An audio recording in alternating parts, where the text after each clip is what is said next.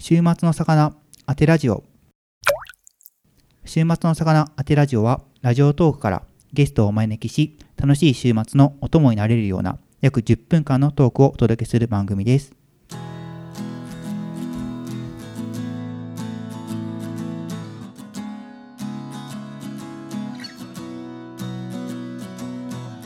前回からの続き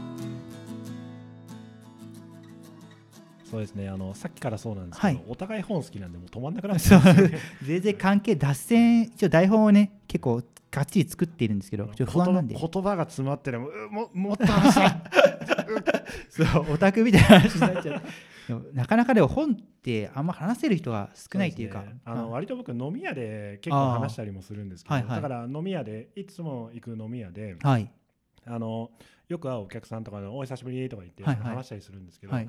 例えばその人映画が好きなんですよね。はいはいはい。はいでそこでよく話すのがはい。映画ってまあ割とあの、まあ、有名どこだったら、はい。あのジブリとか、ジブリって誰もが見てるじゃないですか。はいはい。ジブリのこの作品見た、あ、俺も見た、この作品見た、あ、俺も見た、あれ面白いよねってなるんですけど、はいはい。本ってなかなかそうはいかないですよね。なかなかあのよ読まないといけないじゃないですか。読むのね結構じゃあ映画だったらまあそれでも映画で別に悪口言ってるわけじゃないですけど、はい。でも2時間とか長くてもはい、エヴァンゲリオンでも3時間あれば見れますよ。3時間見れば話し合いますよってことですけど、本はもうちょっとかかる3時間じゃなかなか、ね。ずっと座って読むんでも3時間きついだからあの映画、アニメは、時間がもうきっちり限られてるので、はいその分話共有しやすいっていうのははいはいはいはい。あるのかもしれないですよね。だから僕、それこそ天気の子とかも、はい。さっきあの天気の子だけ見たって言いましたけど、はいはい。天気の子、僕あの例によって本から読んだんですけど、はいはいはい。であの周りのみんなはうん。当然天気の子をほとんど知ってるわけです。よ、はい。天気の子見ためちゃめちゃ面白いんだよ。で本だけ読んだ、えはい。本？確かに。映像見てねえの？っつって、はいはいはいあはい。俺本しか読んでないんだよね、はい。あれはあれは映像美で楽しんだ方がいいよ。っつってああいやそれこそお前こそ本読んだ方がいいよ。そうですね。まあそう。そういう会話をしてて、はいはいはいはい、まあ、確かに。本ね。そうそうね。ねだからだからあの最近出た新刊とか、はい。俺あの本読んだんでああ俺も読んだっていうのがないですよね。なかなかないですよね。はい。なそう難しいですね。確かに。なんかちょっと共有できると「推しもゆうは」まあちょっと話題になったんで、はい。読んでくれた人もいるみたいなことは見たんですけど。あそうですね。あのあの宇佐美凛さんでしたっけ、はいはい。あの作者さんが、はい。あの人はあの静岡出身そうですよね。でなんか静岡の人っちは割とうんうん。読んでる人多いかなって感じでしたね、そうですよね。でもあれもなんだろう最初の部分になんかちょっとハードルが1個あってなんかティンカーベルみたいな話があってああありましたね。あそこを多分飛び越えたらすぐ入り込めるけどあそこで飛び越えれるか飛び越えれないかみたいな差はあるなと思って。あそうですね。あのやっぱりあの芥川賞の作品なんで、はい。ちょっと難しい部分難な。しいところありますね。ただ僕はちょっとえ芥川賞ってどうなんてちょっと身構えてたあーがったんではいはいはい。あその俺には読みやすいじゃんう。んうんうん。結構ポンポンポンポンはいはい。読んじゃ読んじゃいましたね、あの本は。ああそうですね。うん結構なんだろうなあれも感想が言いづらいじゃない。なんか衝撃が受けるんですけど、はい。すごいおなんか熱量をはい。すごいぶち当てられたみたいな。そうですね、そうなんかなんて言えばいいか分かんないけどはい、なその熱量に当てられたなっていう気持ちはありますよね。ちょっと人間失格と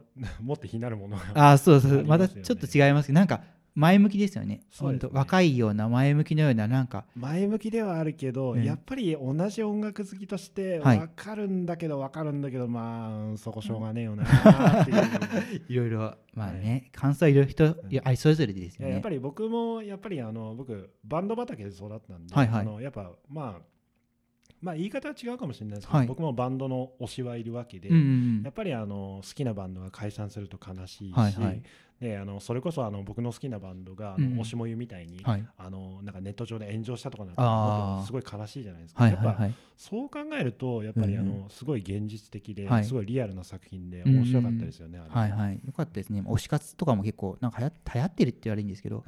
結構今いみんなやってますね、はい、まあだからあの言い方が違うだけでやっぱりあの、アイドルを推すために、うんうん。あのグッズを買うと。かはいはい。いうのを、まあ僕からしたら、はい。あのバンドが解散しないように CD 買う。あーそうですね。いう感覚と全く一緒です、うんうんうん。はい。やっぱりあのグッズを買わないにははい。やっぱりあのまあほん本当生々しい話ですけど、はいはい。に関しては、うんうん。あのバンドが続いて続いていくためにはやっぱり聴い。てる人がいないと、そうですね。まあそうやっぱ買わないとね今サブスクとかも流行ってるから、ね。無料で音楽無料あサブスクはお金を払うにしてもはい、そんなにこう CD を買うってわけじゃないし。そうですね。だからそういうのもあるかなと思って、はいやっぱり応援するにはお金をね、ある程度は落とさないと、続いていってもらうためには、好きなもののために。だからあの時代に合った小説って言えるかもしれないうんうんですね、あの本そうですね本当にだから今の時代の人が読んで、ああ、はいなるほどってはいはいはないる。本かなって思いますね。そうですね。昔と人が読んだらちょっとよくわかんないかったかもはいしれないですようね。ん、なんであの芥川賞なんで、うんうんうわすっげえ難しい言葉出てくるんじゃねえのかなって思ったらもううんうんテーマも現代で、はいはいはい。アイドルで、はいはい。ね、もう本当に読みやすかったです、うんね。本当面白かったです。芥川賞、ごめんなさいちょっと話ずっと続いてるんですけど、はい。芥川賞ちょっと好きだったんで、あの芥川賞全集っていうのがあって、はい。自分第1回目から読んだんですけど、はい。結構第1回目意外に読みやすくて、ああ、そうなんですか。暗いんですけど、第1回目なんか何だったっけな、なんか満州に行く話ぐらいのところで、うんうんうん。満州に行く、満州の船乗って満州に行こう、移民しますよみたいなところ、うん。第1回目か第2回目だったかな分かんないけど、うん。そう最初の方のやつで、でその満州、船に乗る人の話で、満州行かないけど、満州行く前、船に乗る前に検査があって病気だったらいけませんよみたいなところで、みんなでも、その満州行くためにお金を、もう自分の土地を売り払って、お金に行くためにお金を用意しましたみたいな人たちもいて、だからもう、そこでダメって言われてももう戻れ戻れないわけですよ、地元に。だから全部を売り払ったのに、そこの乗る直前のところで病気でダメになったみたいな家族の話だとか。うん。逆にもうかわいそうだから病絶対もう死んじゃいそうな人を例えば乗せてあげたりみたいなところもあったりとかして、うん。なんかその本当に暗いところなんですけど、うん。なんかそれもなんか今じゃ分かんない今ではないんですけど、なんか分かり分かるというか感情的に、そうですね。あのさっきあの「推しもゆ」はあの時代に合った小説って言いましたけど、もうそこまでいっちゃうと、はい、現実離れした面白さっていううんのがありますよね。はいはいはいはい。はい。ちょっとすごい。ちょっと絶対で、はい。もうとてつもなく達成しますね。あの 全然台本が入ってるあの聞いてる皆さんにご報告なんですけどね、あの僕も僕も坂田さんも、はい。あの目の前にきっちりとした台本があるんですよ。であの最初台本通りスラスラーっと進んでたんですよ、うんいつから脱線したのかもう覚えてない。全然。こんなに脱線して話すこともなかなか果たして10分に収まるの収かまらないかもしれない。次回へ続く